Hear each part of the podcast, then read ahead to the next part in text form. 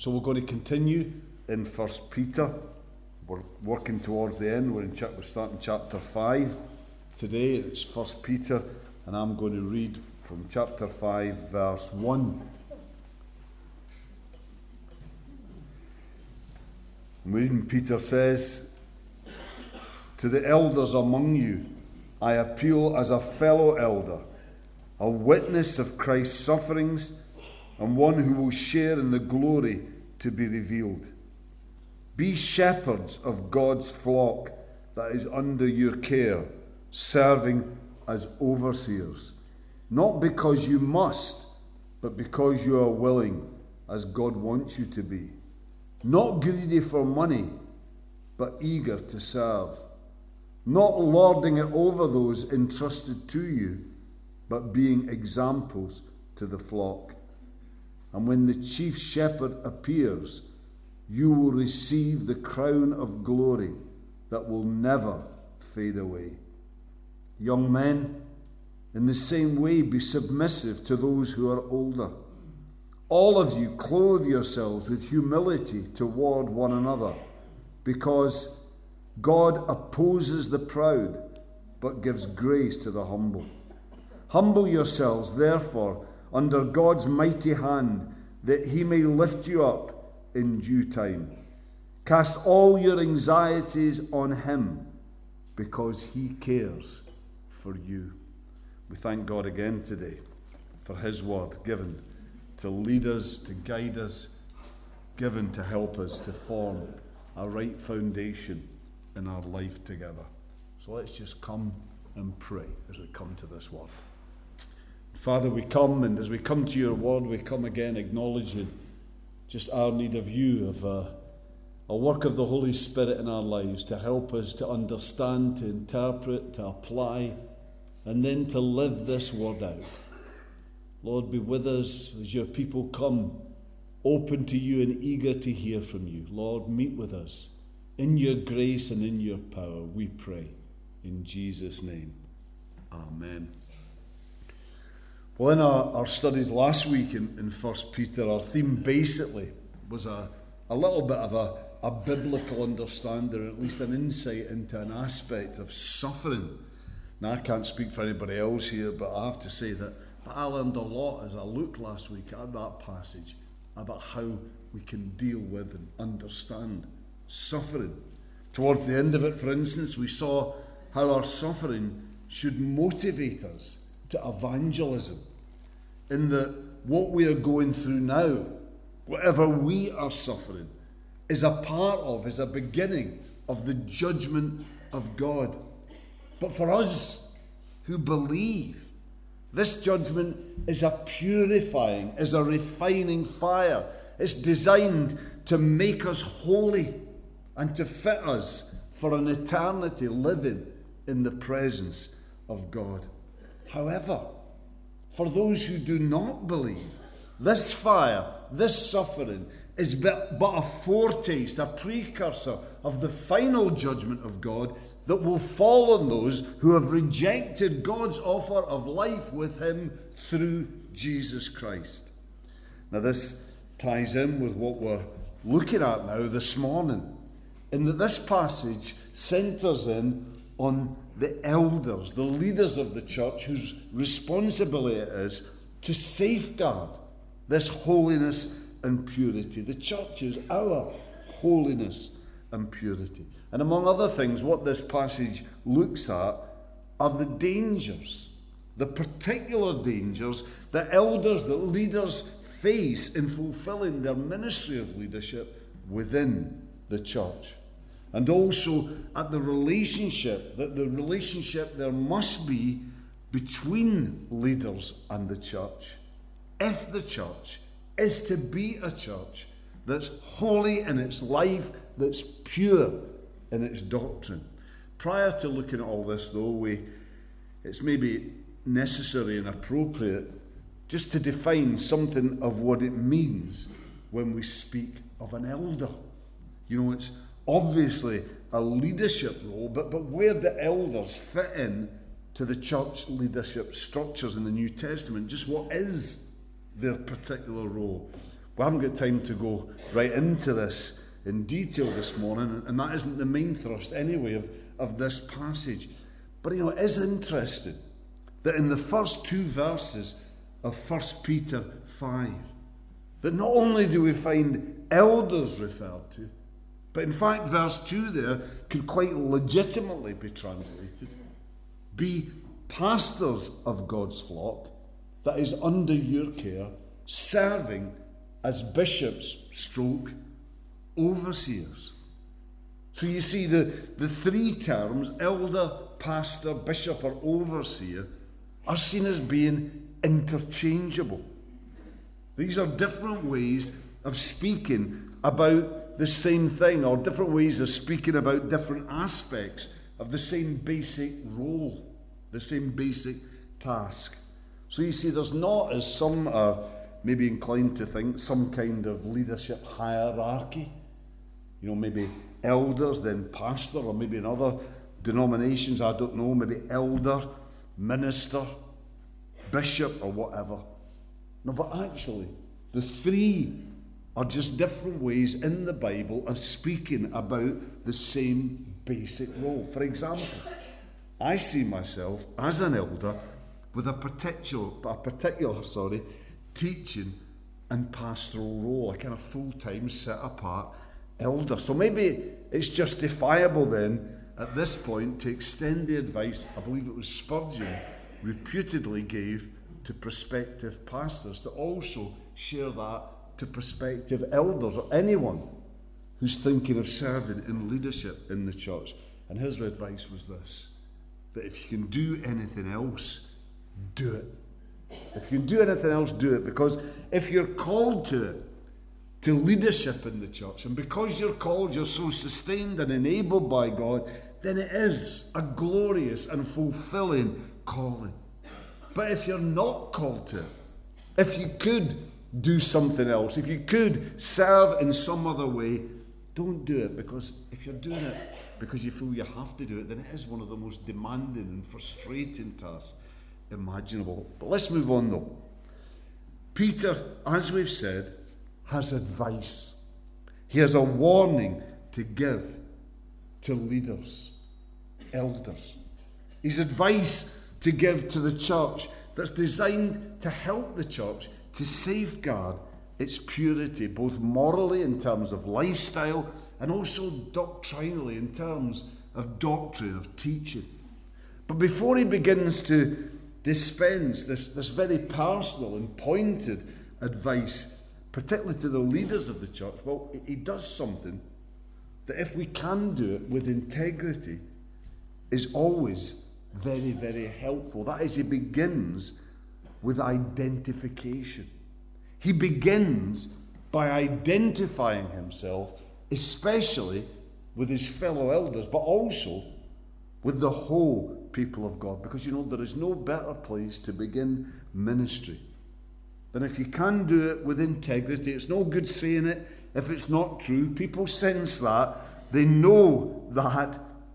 But there is nothing better than being able to say, I know your weakness. I understand your weakness. I understand the situation and trials you're going through because I once stood where you now stand. But God brought me through.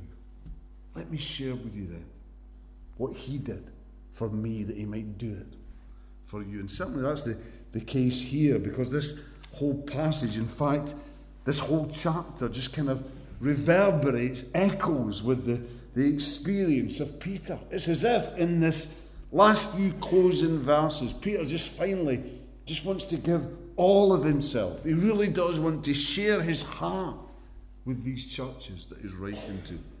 For example, in, in verse 5, where there he urges God's people to clothe themselves with humility, quoting from the Bible, the Old Testament, Proverbs 3:34, because God opposes the proud but gives grace to the humble. Well, surely here, surely here, we catch a glimpse of, of the shadow of that shameful episode recorded for us in John 13, where Jesus there sought to wash his disciples' feet, but we're the proud Peter, reflecting his pride onto his master Jesus, what he would do unto Christ. Initially, he would have none of this.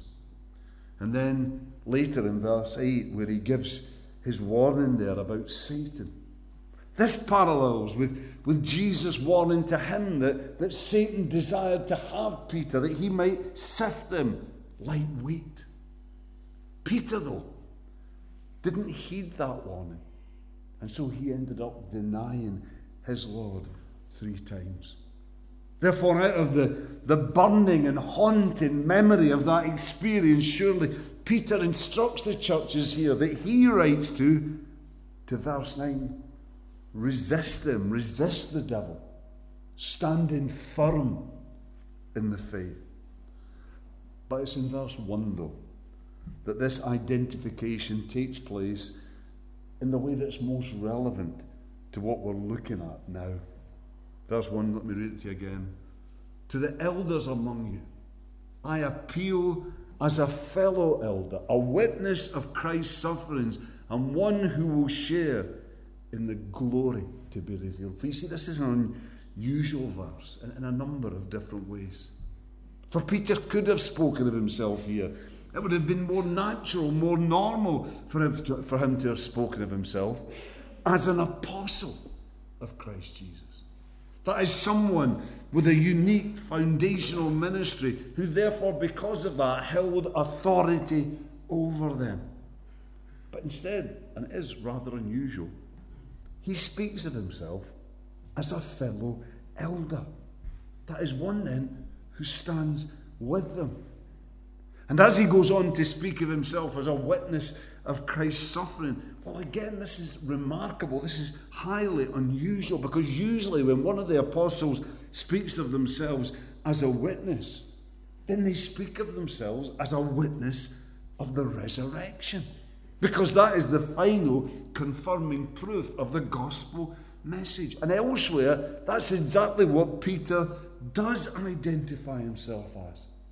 For example, in, in Acts 2 32, where he says, God has raised this Jesus to life, and we are all witnesses of this fact. In Acts 3:15, you killed the author of life, but God raised him from the dead.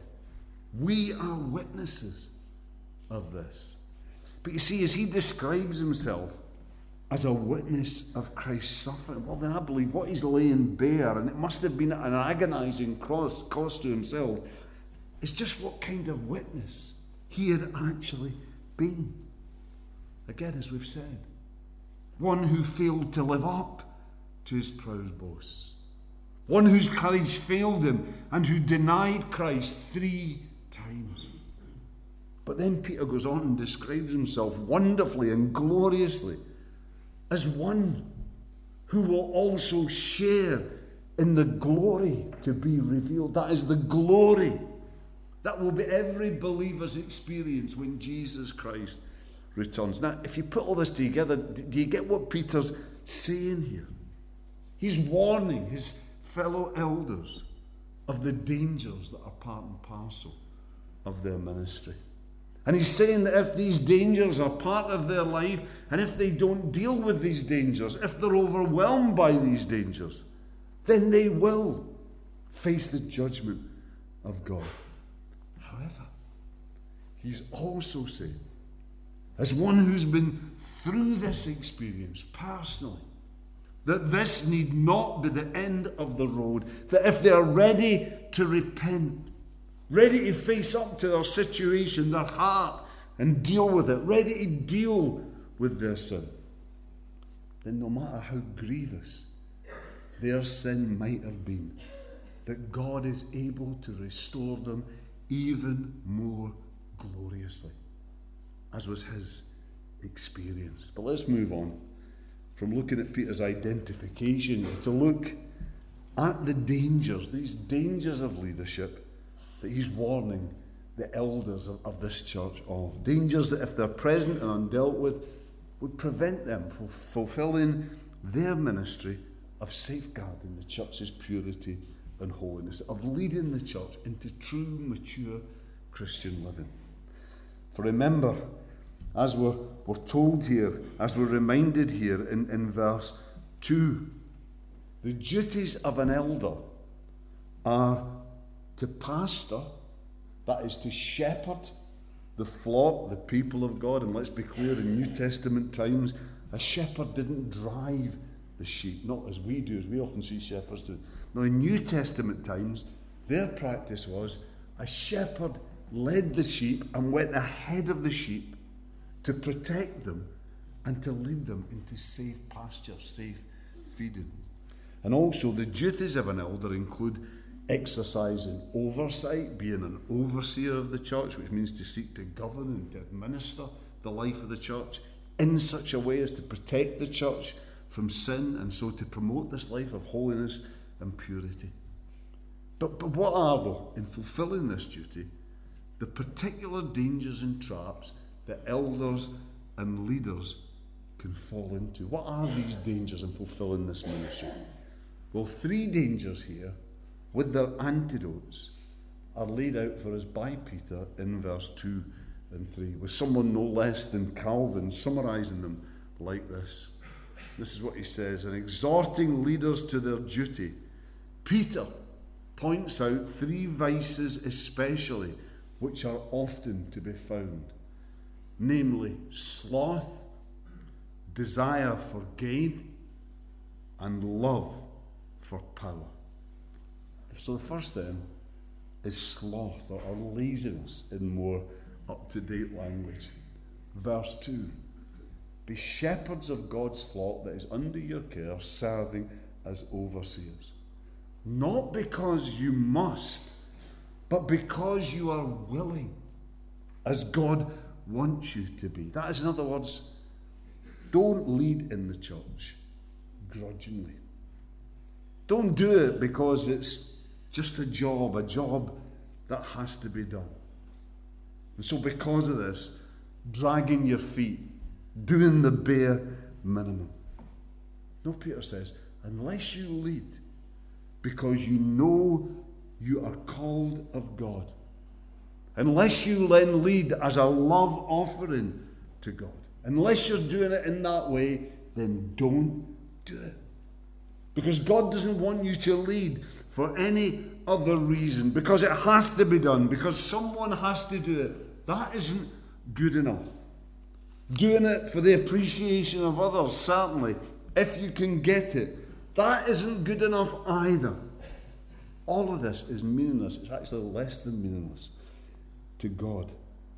And leadership of this kind, leadership with this kind of, of motivation behind it, lazy leadership that's always looking to cut corners, always looking to do just enough to get by, this kind of leadership is never going to be able to lead the church into holiness. It's never going to be able to safeguard the church's purity of doctrine and teaching.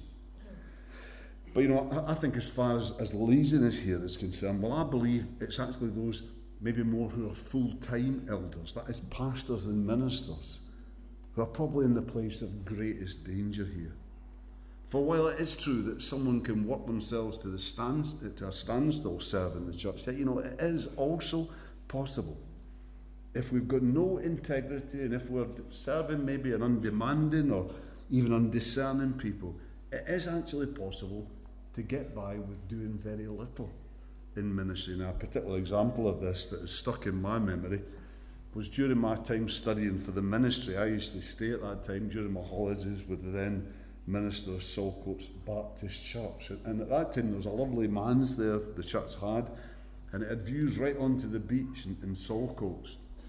And we regularly together used to stand there and look over to the beach and roar with laughter because every single day and repeatedly, again and again, every single day, no matter the weather, we used to see a local Church of Scotland minister out walking pulling this old black Labrador up and down this beach. Now, you couldn't even say that they were well exercised because they weren't, not at the pace they were going at. But what certainly was true, the time spent doing this, what was true was that that man was not fulfilling properly what was his main task of actually caring for the people of God for whom he'd taken responsibility. I mean, I nearly reported him for the RSPCA because of the poor Labrador that looked so sad and pulled along the beach. And let me just be clear, it's not, I'm not getting any particular denomination, Church of Scotland or whatever. I'm not doing that because Warren Wiersbe, he's got a little commentary on First Peter, and he in this tells of a pastor, and I think it's quite probable this was a Baptist, given his background. He talked in that book of a, a pastor he knew who spends most of his week on the golf course, then on Saturdays listens to tapes of other preachers, you could update that nowadays, and uses their sermons on Sundays. You see, this is a man who's supposed to be devoted to the spiritual well being of his people. But what spiritually can he expect to lead them into if that's the level of his own spiritual motivation and effort? And you know, more than that, what is he one day going to say as he stands before the throne of God and the main fruit of his life's work is going to be maybe a reasonably good golf swing? Actually, I've come across the story of one church who managed to deal with a, a similar problem to this, a problem of this kind. You see, their minister, their pastor, he was actually lazy and conceited.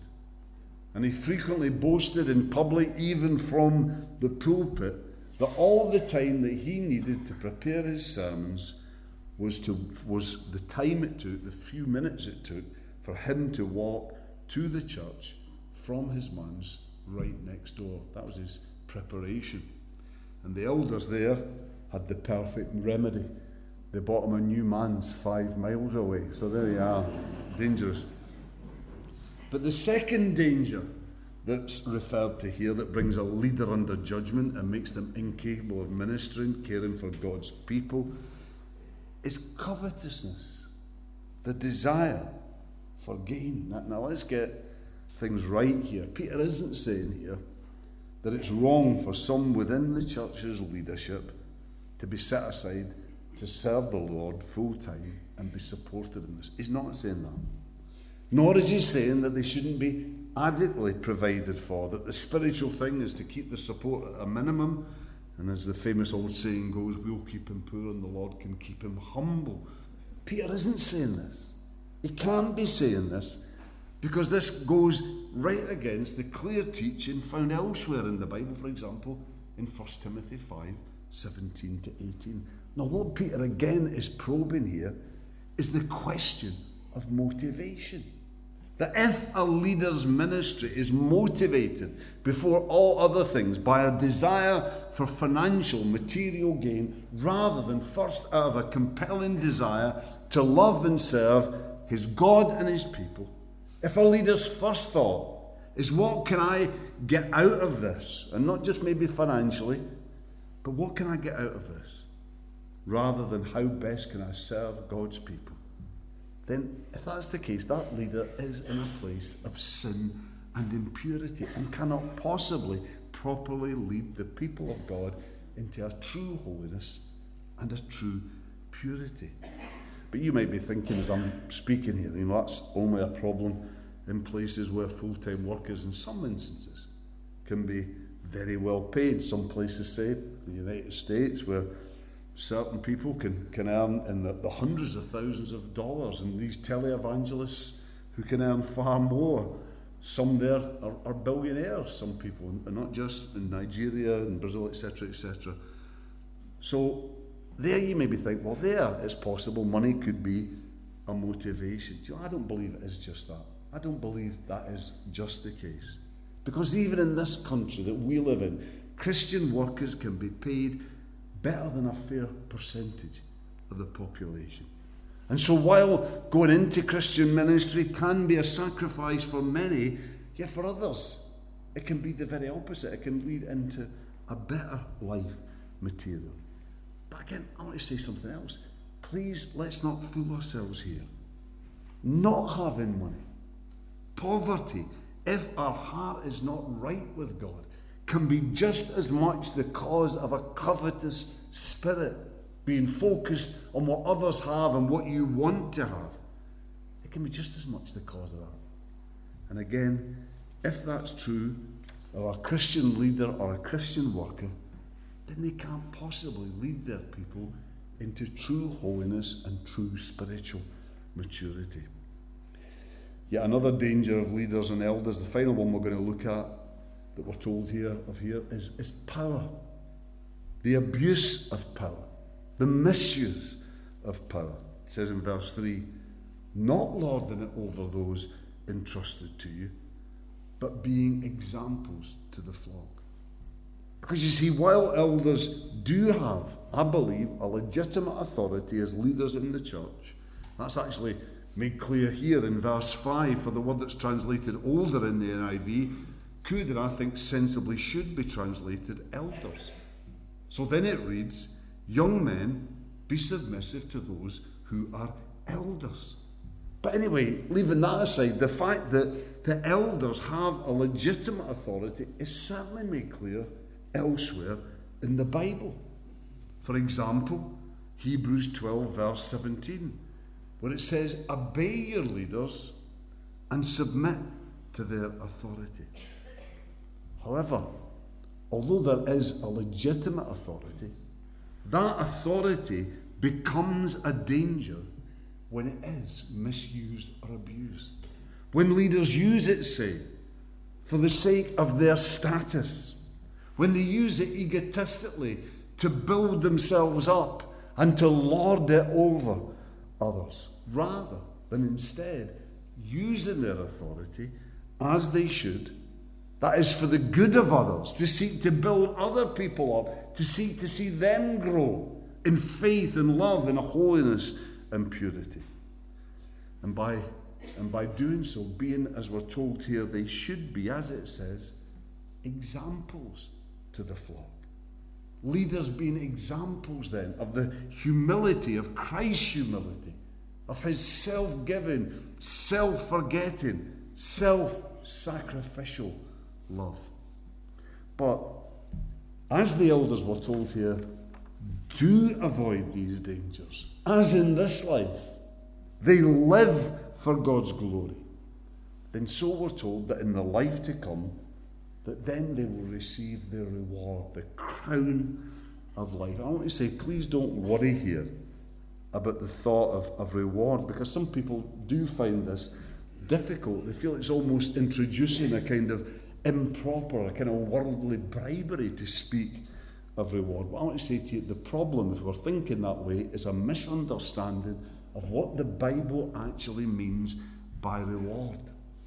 Because in Revelation 4, verse 10, we're told there that the elders lay their crown before the throne of God and say, You are worthy, our Lord and God, to receive glory and honour and power.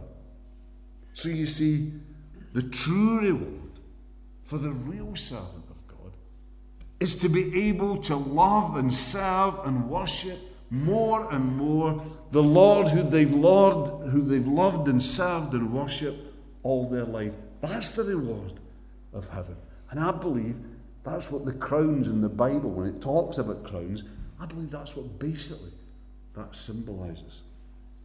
But I don't know, or maybe wondering, what about though if? What about when we think our leaders are overreaching their authority? What should we do then? How should we deal with that? And, that's an important question. It is. For this is a big problem in, in some churches, leading to the publication of various books over the last 20 years or so. Things like churches that abuse the subtle power of spiritual abuse. So, what do we do? Well, I think the first thing that we have to do here and, and begin by doing is to define the limits of an elder's or a Christian leader's authority. And I, I, found a while ago an article by Paul Miller, who at one time was a, a leader and teacher in YWAM. I found what he had to say extremely helpful here. Because he says, and rightly I believe, that the ultimate authority in the church always rests with Jesus. That's the, the baseline in the New Testament. Jesus is Lord. But Jesus, as Lord, has handed over on this earth a limited authority to elders, to leaders of the church. In areas, though, that are related to the church.